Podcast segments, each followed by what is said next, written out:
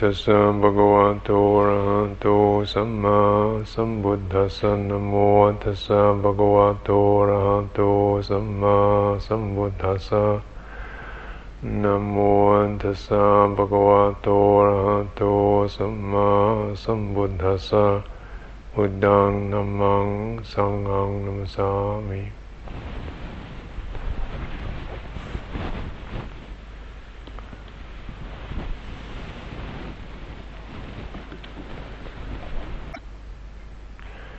So mm, we kind of gathering around Dharma practice, coming to this particular situation and gathering into practice together. And uh, always particular topics of things we want to examine or free ourselves from, particularly difficulties or obstructions sense of, or a sense of something we need to fulfill. To feel more enjoyment, warmer, more loving, more peaceful, less reactive, less burdened, mm, less obsessed. Mm.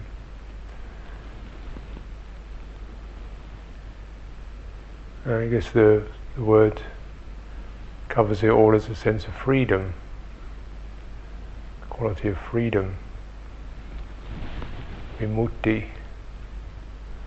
vimokkha, these lovely um, concepts, and rather than salvation or purity or even enlightenment, which isn't that much of a, of a Buddhist word really, it's a, it's an English word, they've got tacked onto it, Buddhism, but it's Buddhism, it's kind of a bit misleading. You have awakening and you have liberation in Buddhism. Buddha's teaching, Bodhi, awakening, liberation, vimokkha, or vimutti, release. mm.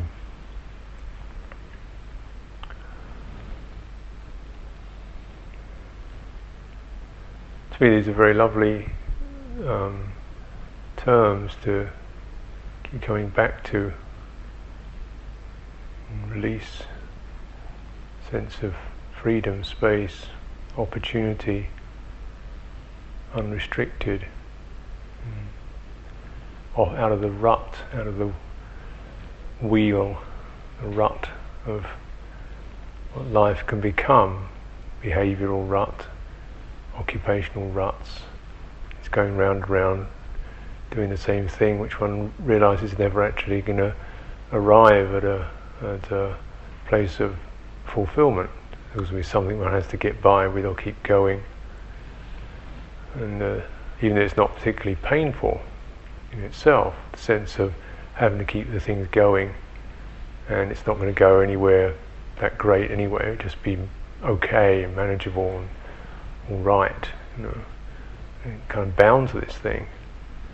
Um, you know, because if we don't keep it going, it seems to get, you know, from being all right to being quite unpleasant, or that possibility that it might do.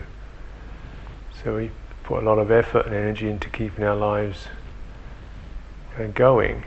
Um, and this is the with a time bound frame of reference that uh, experience is held in.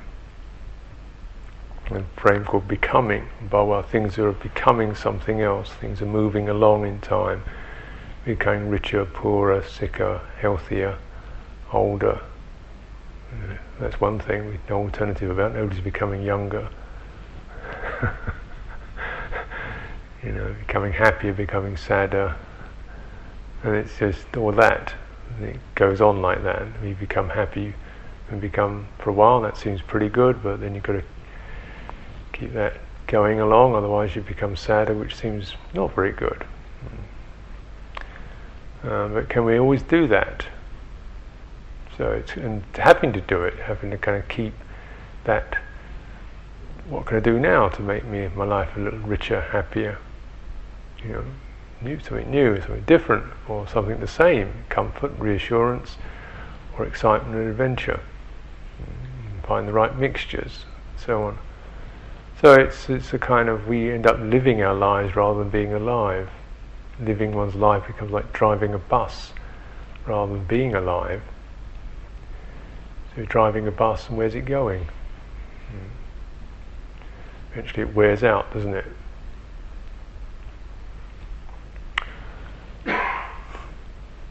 So release is really release from all this, which is um, not just uh, one would say, you know, the immediacy of experience, but the way experience gets patterned into these becoming tendencies. You know, we anticipate, dread, wait for the future. We remember, we assess the past, and we keep doing, you know, sort of trying to arrange all that in a way which will give us the best results.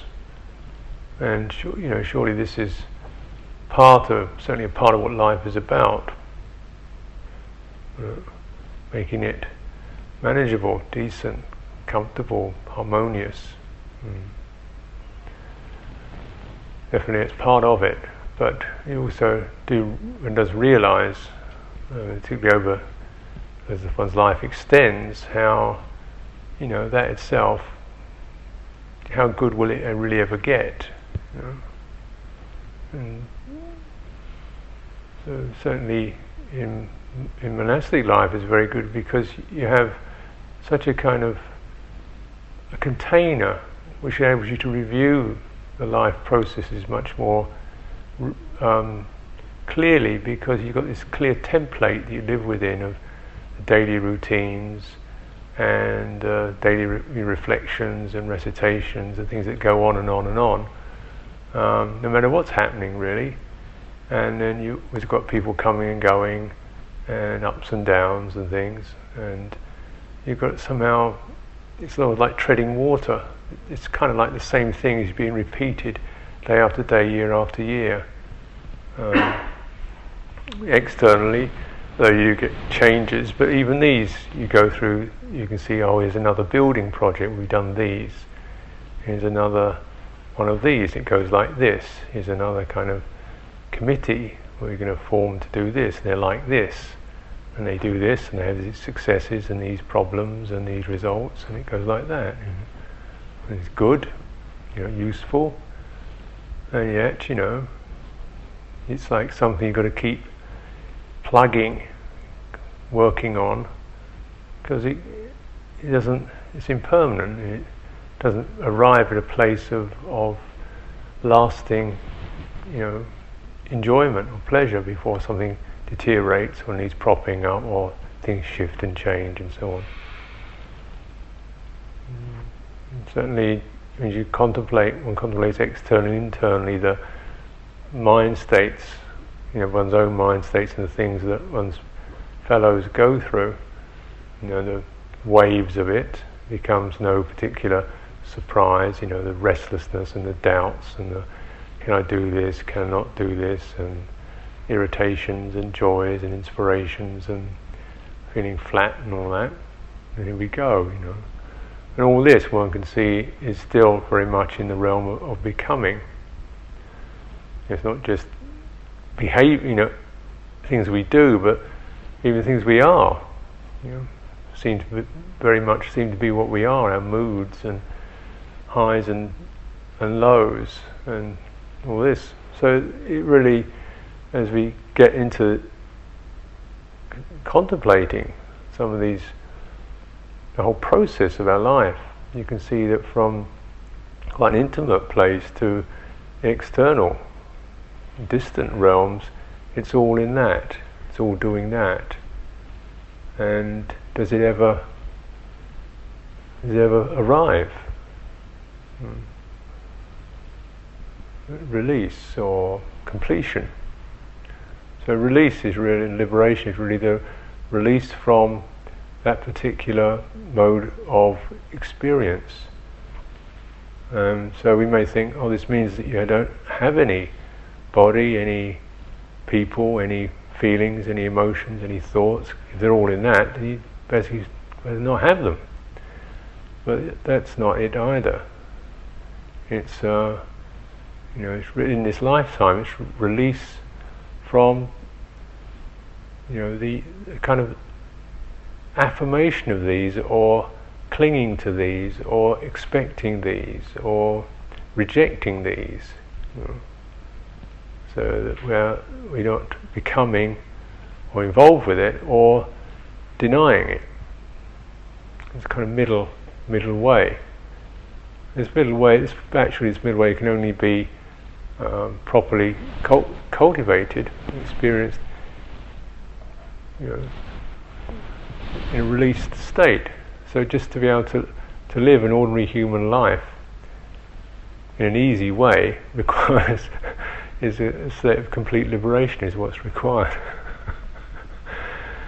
Actually, you know, the, the knowing this is the thoughts and the moods go like this, and the feelings and the mind states go like this, and the states of one's fellow humans go like this, and uh, you know, worldly situations go like this, and you know, and there's space for that to happen, and the good to be sustained, and yet one isn't taking a stand upon it, holding it, asking for it. The release is, um, you know, kind of no positional, and yet it actually can can hold it can hold everything. A mind release can hold everything.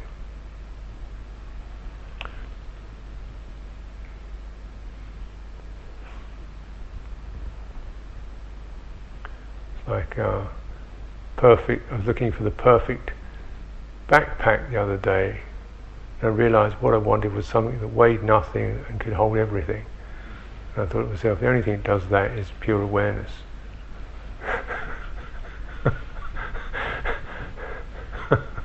it's already don't have to can't buy those in shops. You've already got one. it's already here. Mm. Because pure awareness is the release, and, and it has no. You can witness and be with and sense and all these phenomena.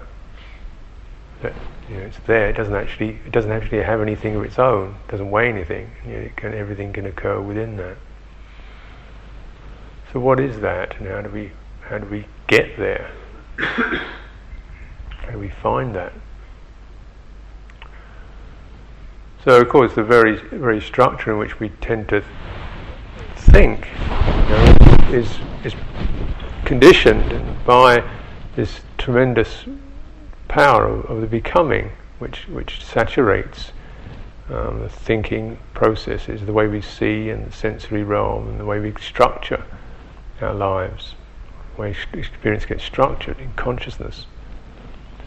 So you see, right, right there at the beginning, you have this sankhara vijnana, which means that Paccaya vijnana, so very consciousness, vijnana is already programmed according to these sankhara tendencies, which are these structures, such as becoming is one of them.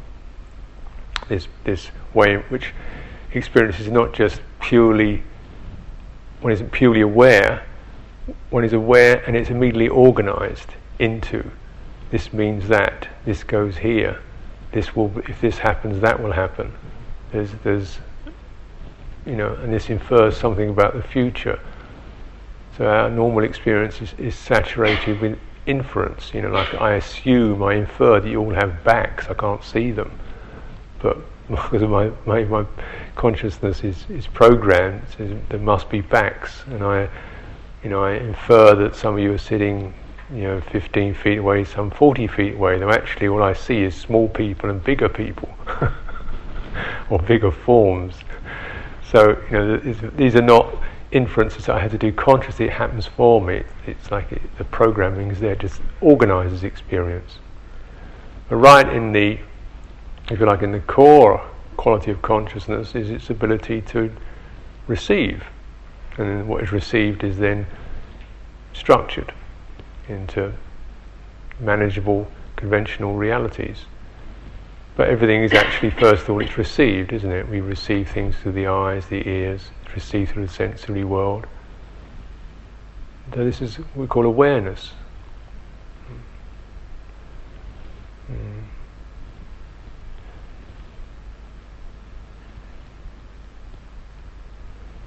It's so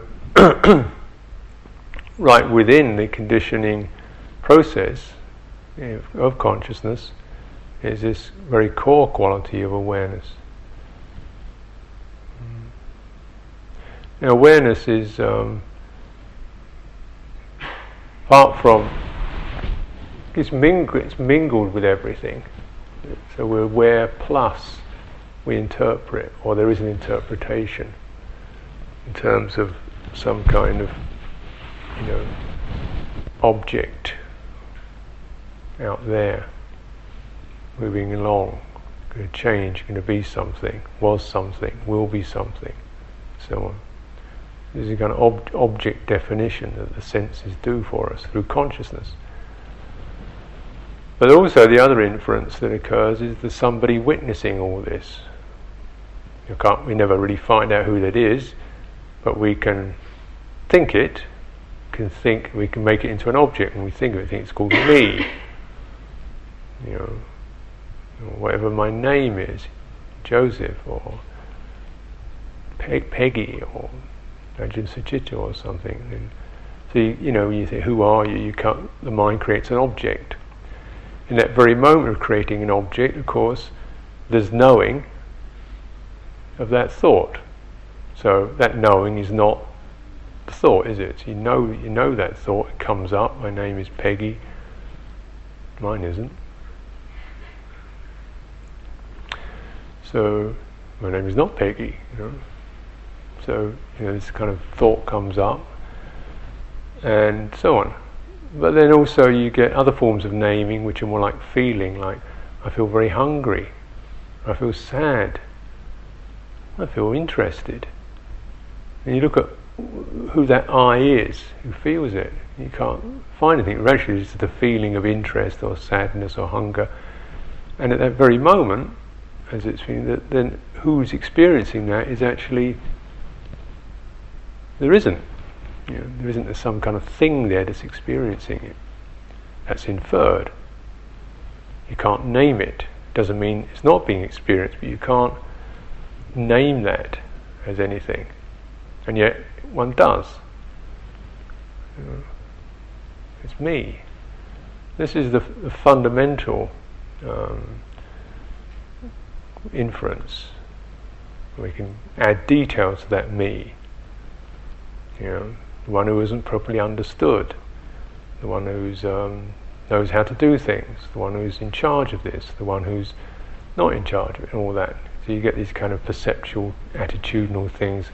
All this, this subjective inference is called chitta. So you know. So you see these two external bases which which are you know, we infer or inferences occur, assumptions occur, conditioning occurs around external phenomena, conditioning occurs around internal phenomena, both how they're held. These sankhara constructs or conditions chitta, conditions the realm, conditions the world. And of course, so that when we think of liberation, well, I want to be liberated. I'd like to be free. I'm not free. I want to be a free person. I wish I didn't have any hatred, or greed, or confusion. I'd like to be rid of that. And how can I get rid of it? Well, I better do this so I can get will make me help me to get rid of it. I'll stop doing. I'll do this and I'll do that. Um, and that's the way w- we think. Mm.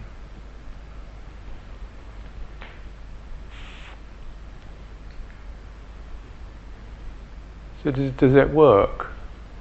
Does that do it? Do you, do you, how many we like to? How many of actually would say, "Oh, I'd like to have more hatred, please." I think I'd like to develop suffering as a way of life. Say, no, no, I don't want to have. I want to stop suffering. I don't like hatred. So why do we, why do we keep doing it? Mm-hmm. So just stop doing it now. Cut it out. Stop all that suffering. Stop it. stop feeling guilty. Stop feeling intimidated. Stop feeling oppressed. Stop feeling sad. You know, be happy. Stop it. You know, this is the most important thing to do is stop doing it. So, you know, put everything else aside, stop doing it. But it doesn't work like that, does it? That's our aspiration, but you can't translate that that message, that aspiration into I can do it. You know? Can you do it? How many people do it? Perhaps the Buddha did it. Know? Well, we know we can say that the Buddha or the Arahants were released, but the trick of it, of course, is that they're released from the whole structure of inferring, of inference, in externally and internally. They don't create a world, they don't create a self. So then there's no place for greed hatred, delusion to crystallize. There's nothing there for them to, to land on. These, these uh, more obvious problems that we experience,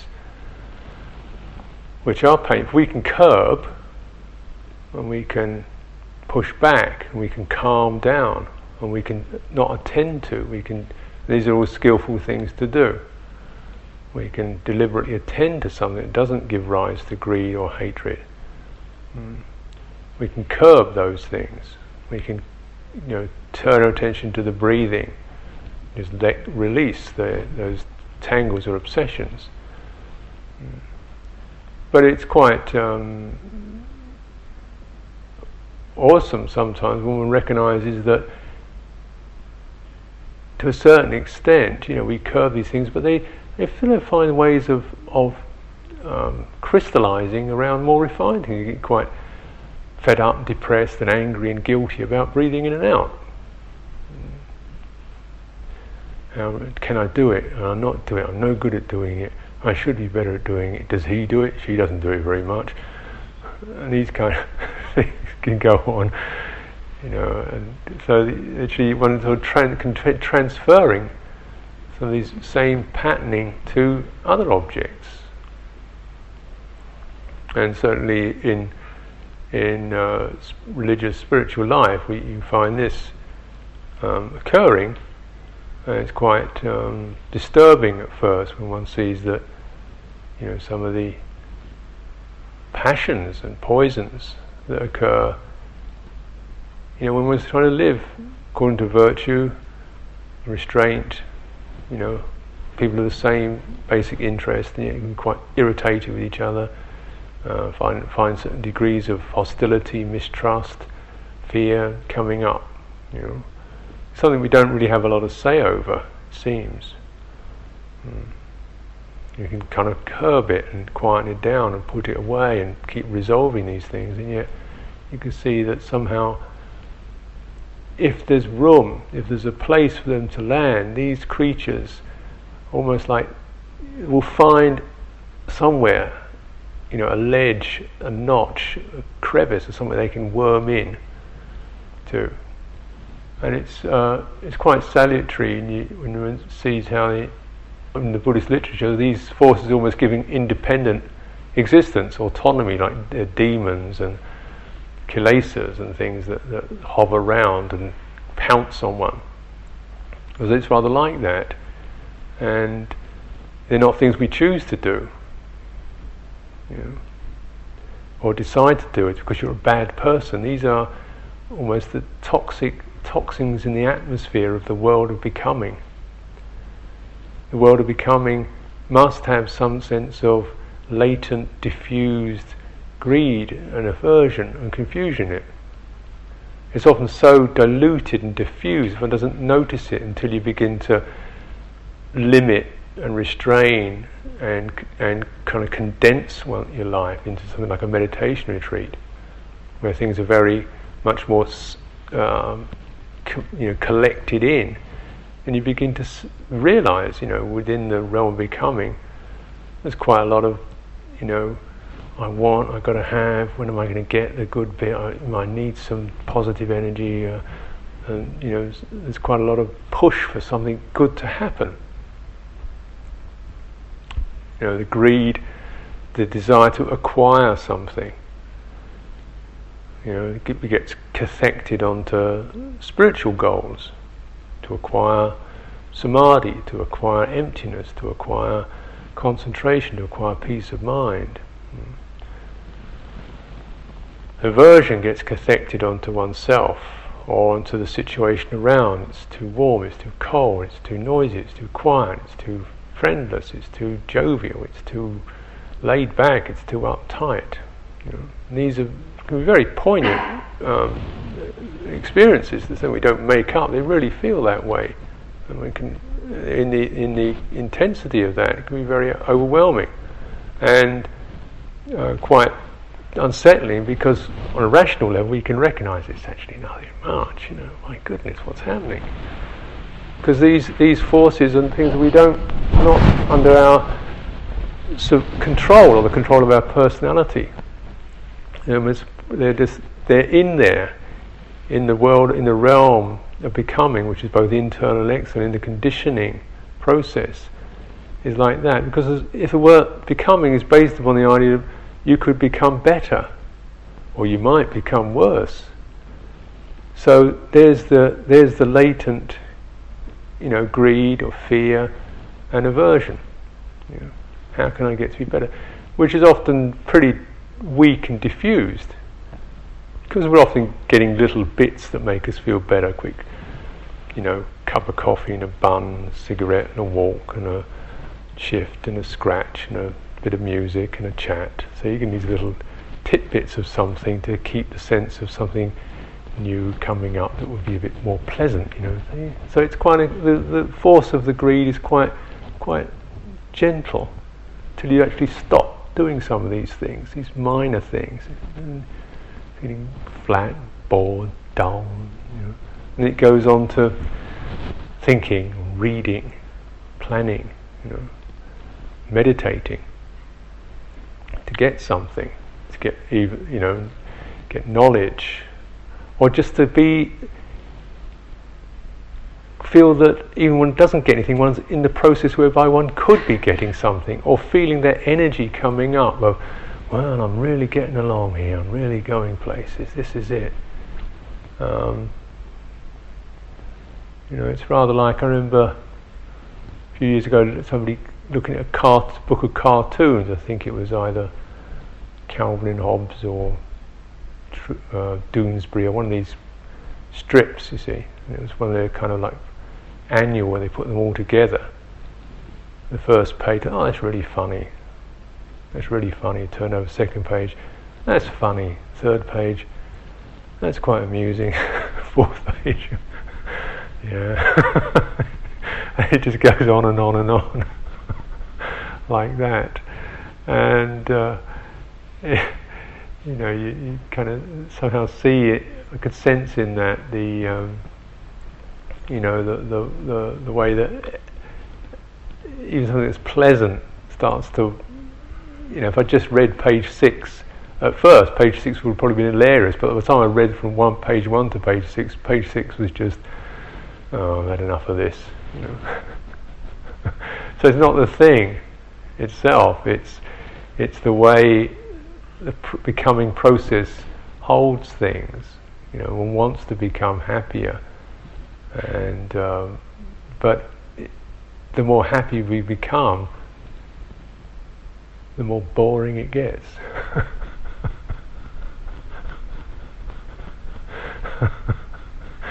you know, so, so till you know, if you had a you hadn't eaten for a day or so, and then you had a nice meal, oh, really great.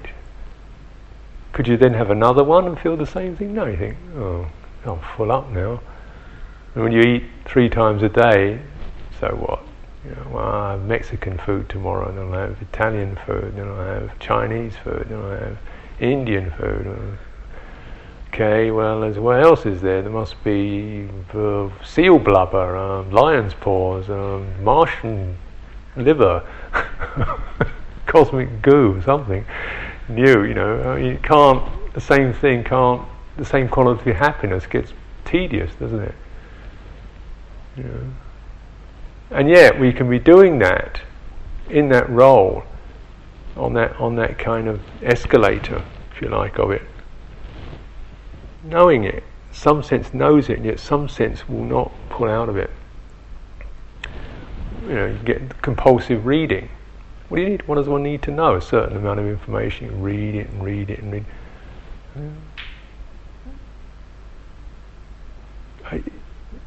What have you got more now that you of? What do you have now that you didn't have?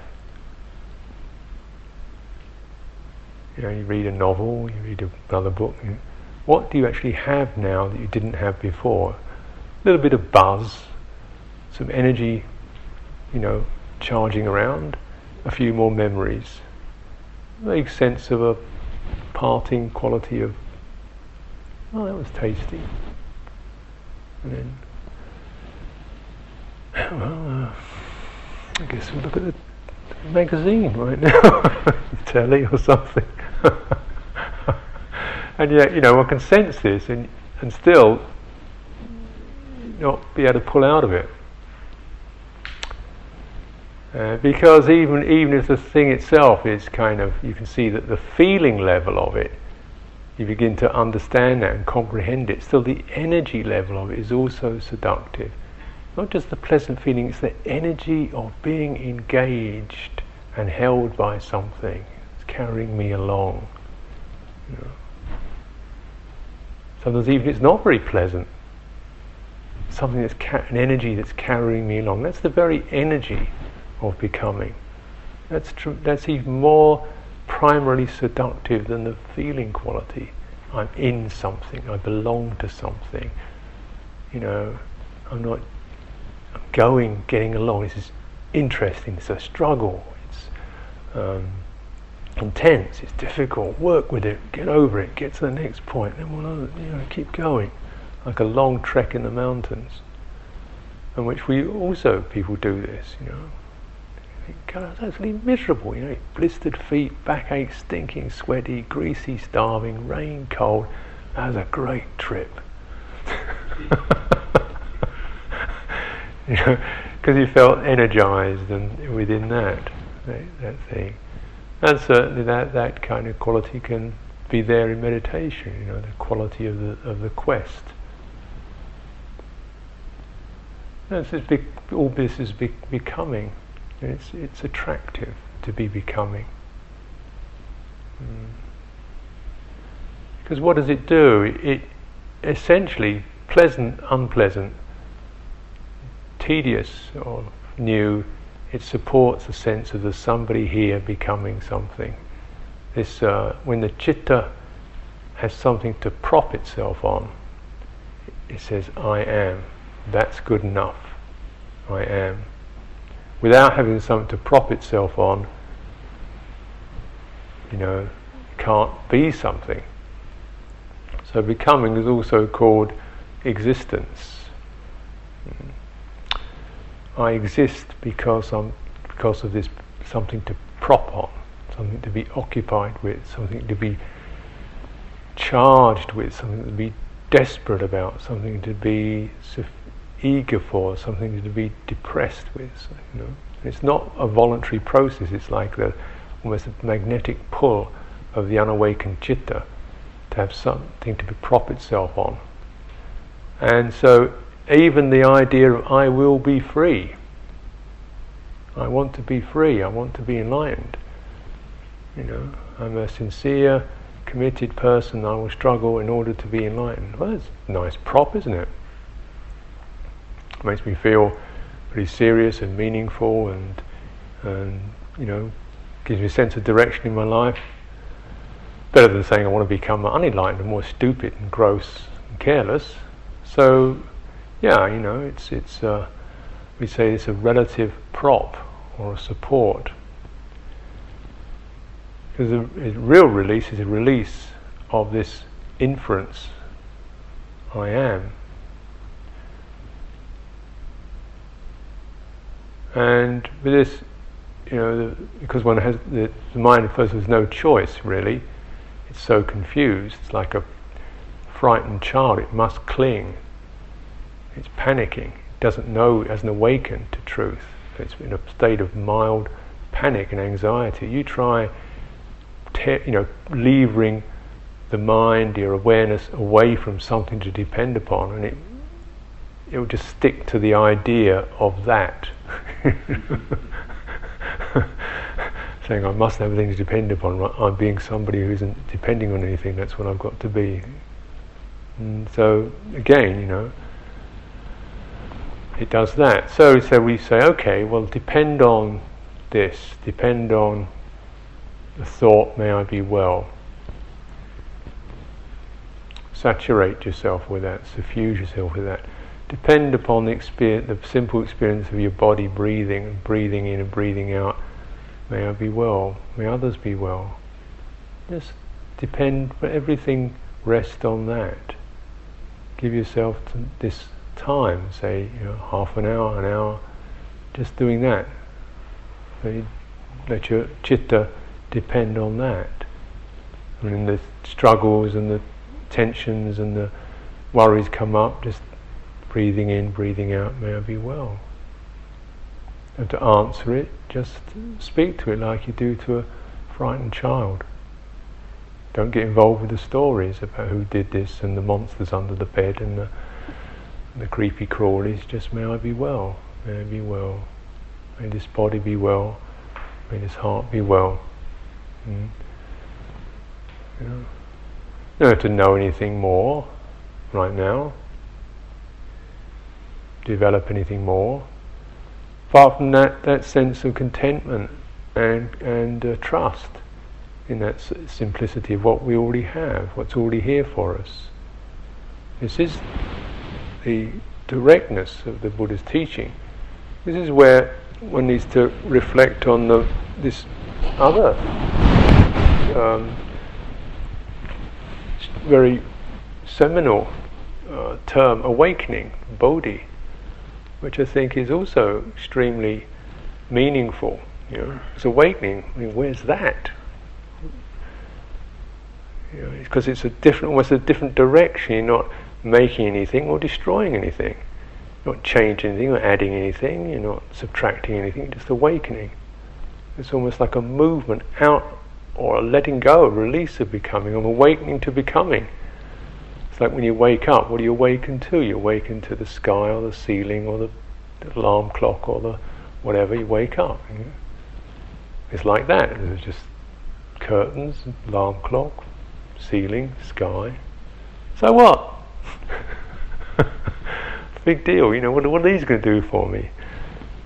Because the you know, the awakening one doesn't you know, one doesn't notice or really you wake, it's the objects that you awaken to that become so powerful, and then everything starts going on what those ob- what it, consciousness gets to work on around those objects, what they mean, what we should do, what day it is, and who I am, and what are the projects for today, and so forth. So you see how you know awareness, awakeness is there and it's mixed, it mixes itself in into this stream of becoming. It doesn't it's like a child trying to grab a shadow and living in a state of terror. So it's only a shadow. It's black, it's a wolf, it's dark, it's right in front of me, it's looking at me. It's only a shadow. Oh, it's dark, it's frightening. I can't look at it too much because it might jump on me. You know. So you say, well, just look, may you be well, I'm all right. You're just holding that, the chitta. So now really look closely at that shadow. Notice that you're looking at it. It's not getting you, it's there. Hmm? Notice that. Yeah. So we can encourage ourselves to awakening. And so often the mind needs this, this comfort, comforting prop, to give it the confidence that What you have to do is wake up. You don't have to, you know, where you have to do the, the comforting and we call meditating or the conventional forms of Buddhist practice in order to make it possible for the mind to come out of its state of terror and fear and confusion or at least get a break in that to say, you know, now you do now, you know, now wake up. You know, you're all right. I'm here with you. You can come out of the dream. It's like when you when you lost your bearings, you just need something to hold your hand. So, you, oh, all right, this is the floor. This is it's today. Okay, now I know where I am. So these these are the props, good props, the things we, we can put effort into generating, but only with the realization that these are props and not to use them as straitjackets or as trophies or as personal statements. You see through them into the state of dependence, you know, the clinging, the identification with, the gloating over, the you know, complaining about um, this conventional experience becoming in all its forms.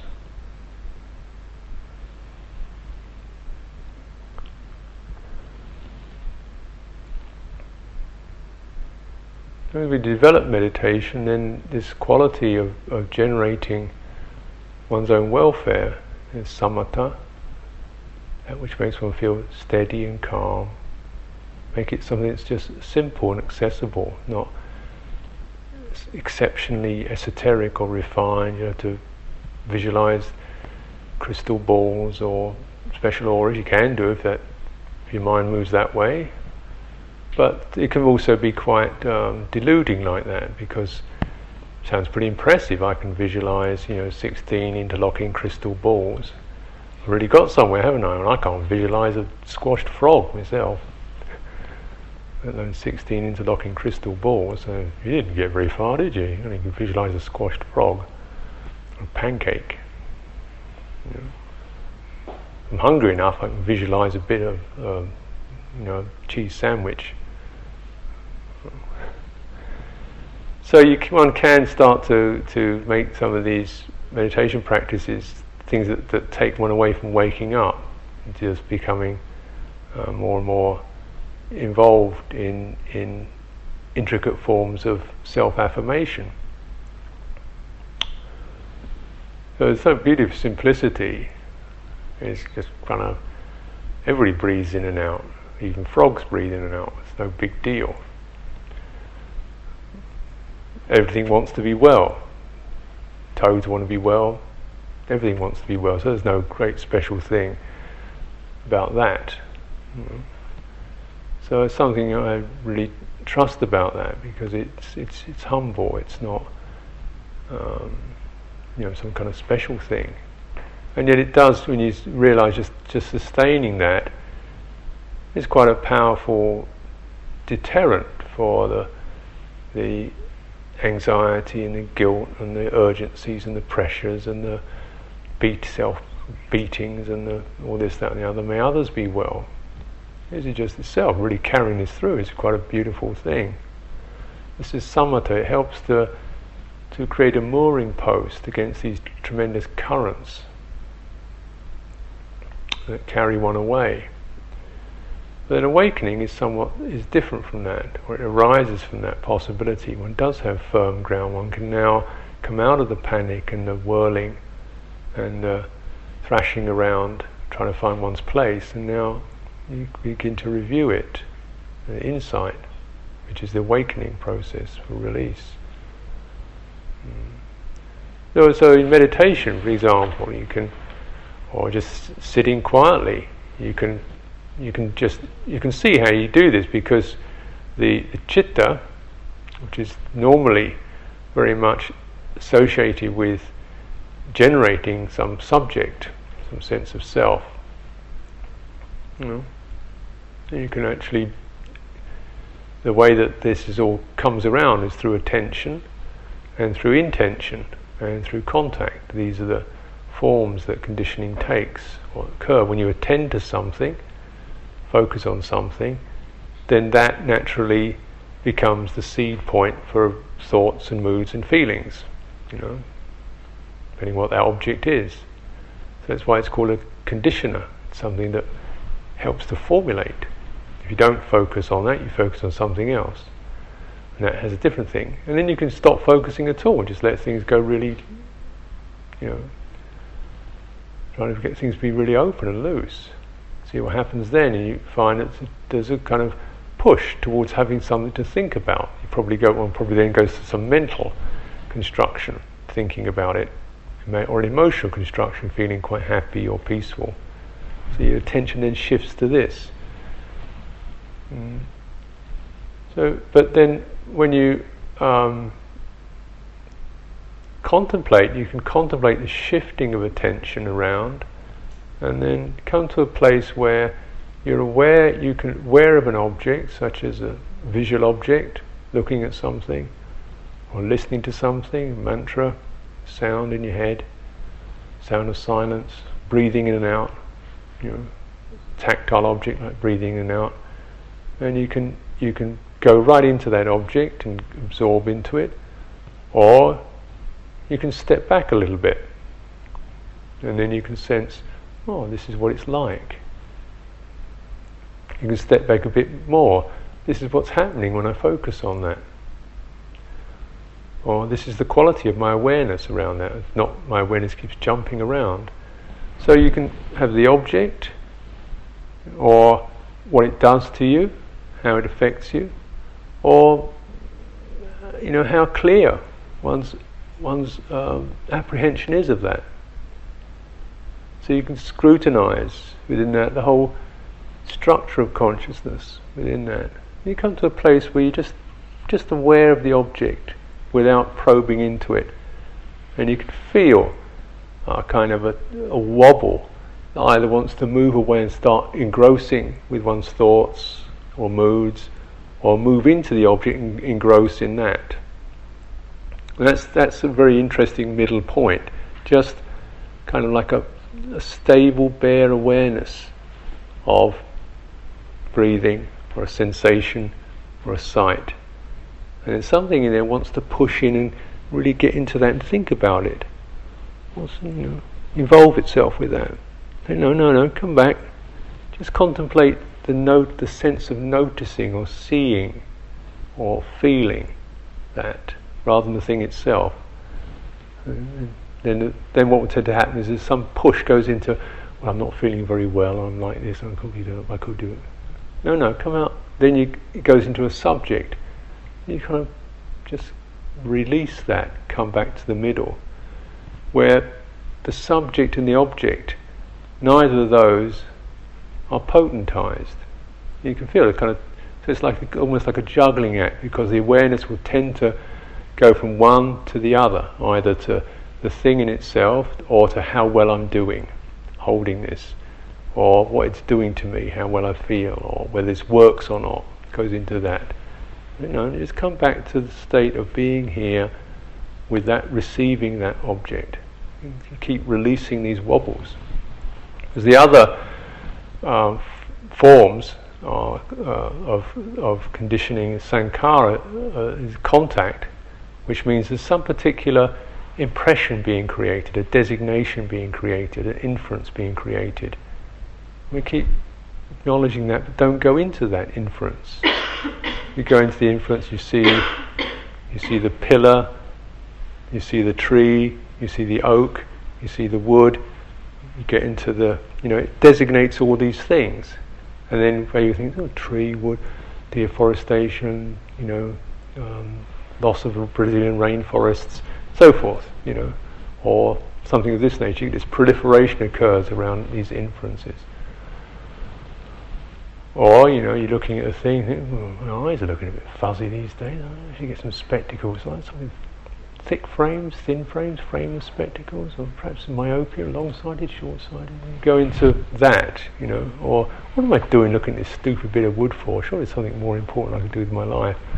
You know, how it, it wobbles around, contact and volition, which is that the push from one way, one is the thing that keeps pushing the, the chitta propels itself on these volitional things.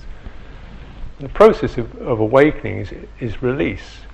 So you just keep releasing these sankharas, these energetic pushes and thrusts and tanglings.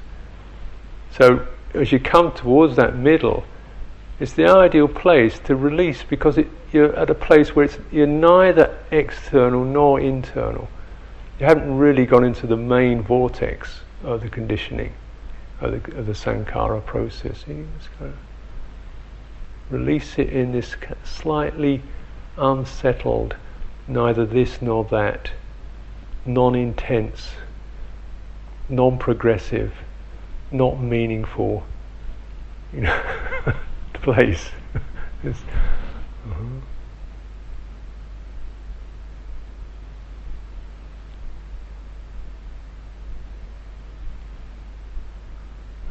Surely something I should be doing right now, isn't it? You can feel the volitional itch comes up. The release is the process for awakening. So then you begin to get a fuller realization of what is it that knows? What is it that's aware? What's this? It's everywhere, unobstructed, doesn't want to do anything, it's not negative about things, it's available, accessible, unobstructed, doesn't weigh anything. There's room to manifest in that. You know, thoughts and feelings can come up in that. Well, has a choice. Say, okay, well, let's get into that wood, or what I'm going to do tomorrow. But you've got a way of. It's now a choice. You can pick up focus. You can play with it. You can work with it. Because it's not as if that, that middle point is to be clung to either neither here nor there nor in between. It's the cessation of suffering. Because if we take a kind of non engaged position as something to hold on to, then who's going to cook the dinner? You know, what do we do? And there's a, but when you actually feel into awareness, more you feel into it, it's got a, it's like a neutral place, and it has a, a power in it whereby all those energies that are normally tangling up begin to almost release themselves into awareness. It's rather like a drain, and the awareness itself becomes stronger, more luminous, more powerful. Even though it has no push to it, it becomes a very powerful sense of presence. And then it you feel satisfied with it because you, the energy that's seeking, needing to feel connected to something, feel happy, is finally connecting to its own presence. There's just a, so it's an energetic quality to it. It's when I say energetic, I don't mean it's doing anything. It's a sense like having a full battery. It's it's alive, it's vibrant, unobstructed, doesn't resist awakening. Awakening is, is vibrant, it's energetic.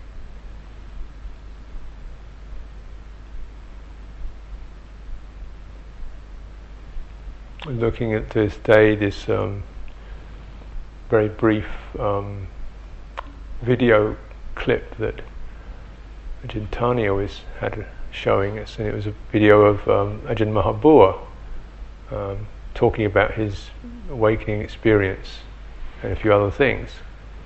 And it's, it's taken pretty recently. He's now 90 years old, so he'd probably, when he was 88 or 89 uh, years old, this this uh, teacher, and he certainly wasn't looking, you know, he wasn't looking. He was full of passion, vigor, incredible vigor, energy, you know, vibrant, coherent, you know, intense, you know, almost, um, you know, almost, almost uh, uh, intimidatingly intense. He has a reputation being intimidating. A kind of 89, late 80s person, you know, human being, this form.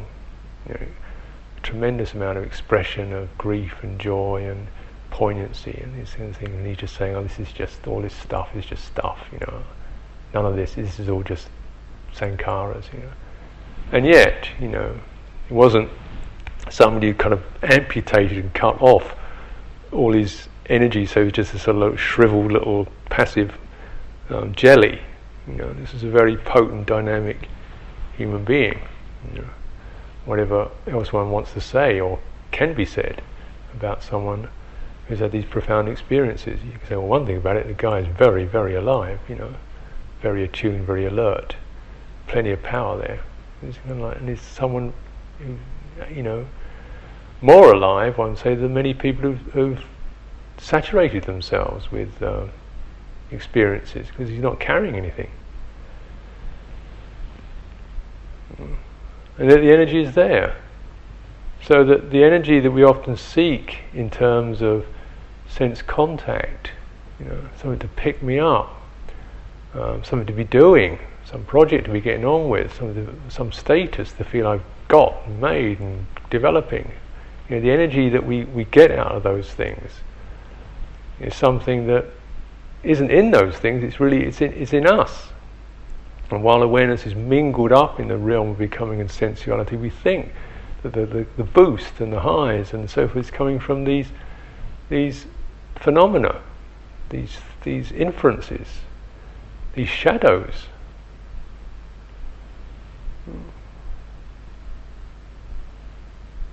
It's it's and that's what happens. It's almost like the chitta gives its own power over to, to the shadows of its of its fear. So we become, you know, we empower our fear and our dread and our anxieties and our needs and give them tremendous vigor to these things. They become so vigorous that we we run a mile when they snarl at us. You know, fight and rail over them. We crave and cling for them. And these are all shadows, and try pointing them out as shadows, and we will defend them with vigor.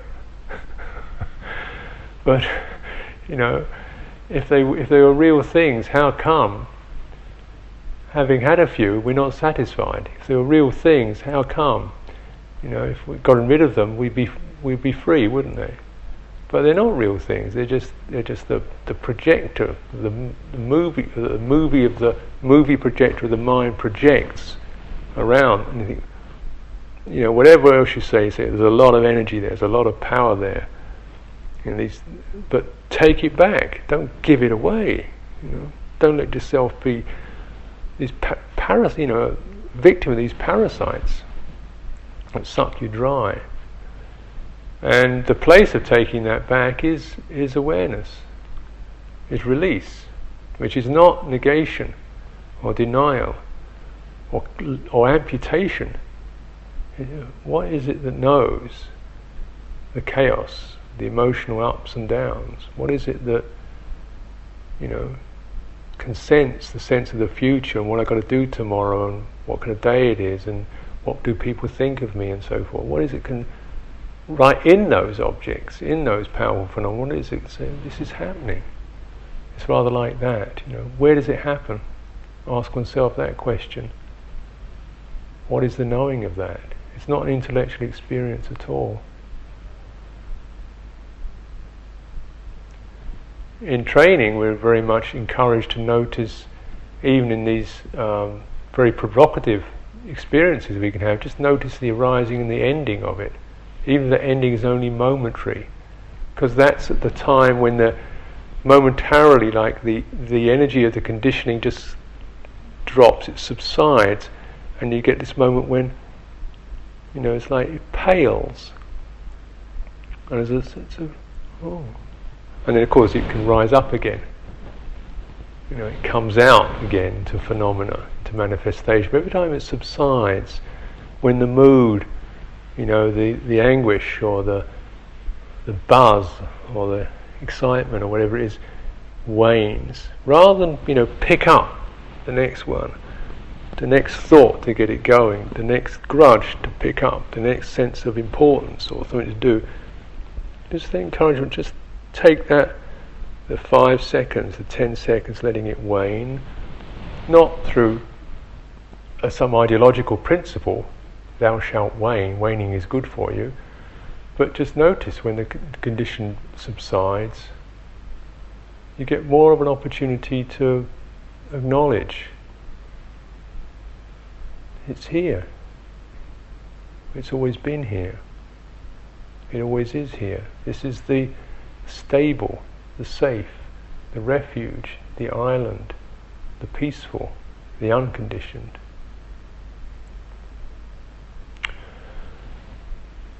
And our practice, you know, as we might sense this in little flashes, glimpses, is to be integrated. So the all of the body, the thoughts, and so forth. This is the lifelong thing. I think, you know, it can be not too difficult to get a an intuitive flash of this stuff. What's that? My mind stopped. What's that?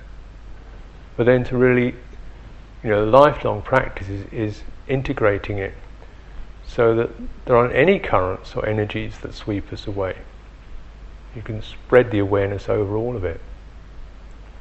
And not to, so in a way, uh, our life is to become, in a way, increasingly, um, you know, touching wider range of phenomena to release through through contact. Is there anything left in here for me to grieve over? Anything left here for me to hang on to? Try this one. You know? Uh, so it's you can see that this is why one needs this kind of tra- training and continual um, the, the being put to the grindstone of the of the human experience.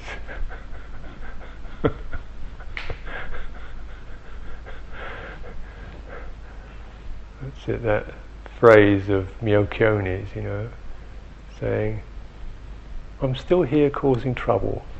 Please grind me away a little more." There's still someone here causing trouble please grind me away a little bit more.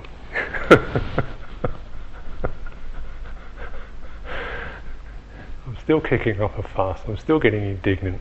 Please, please, can I have a little more of that? Shall I finally, you know, ground that one out of me? So it's a kind of training, isn't it, to hold oneself in that. Because one can readily see, and certainly in the in some of the stories we hear of, of people who do have realization moments and yet seem to fall by the wayside into various forms of abusive behavior. But yeah, you get a glimpse. It's like you say a person in, in a who's in a bricked up prison, and they knock a knock a hole in the wall big enough to see through. They see, they definitely see. Oh look, but it's still in the prison. You know, they can see it. They need to, in a way, see that, but also to see what they don't see, see the wall still. And you get someone who can, who's, who's managed to knock a big enough hole to stick their head out through that prison wall. Says, oh, I'm free, I'm free. free at last. You know, you've got your head out of the prison. Free, because you can breathe the fresh air and move your head around. But you need to know where's your guts, where's your, where's your legs. Yeah until you can, you know, knock big enough hole to worm your way out of or walk out of. And this is, say, the person who can walk outside that, move around, you know, and then lead others out. Or like a Buddha who just blew the whole thing apart, wasn't content with just blowing a big enough hole for himself, blows the whole thing down. It's rather like that. You know, awakening to me is rather like that. You get the glimpse, you get the pinprick, and you get big enough to see through steadily. You know, to stick your head out and get a breath of it. Doesn't mean one's free, but it doesn't mean one isn't either. You know. So in a way, there is a time process with this. There is a becoming in this, or a, temporal process, but it's really the de- temporal deconstruction of these compulsions to have and be and get and so forth. You get used to them, begin to focus on them in behavior, in the attitudes we carry. Because these are, whatever they are, good or high, sanctified or profane, it's that, that pushing, accumulating, tightening, you know, projecting energy itself that you need to attend to without identifying. Know that. How Can, where can one find a place to, to hold that? This is your samatha. What is it? Who knows it? This is your insight. This is release.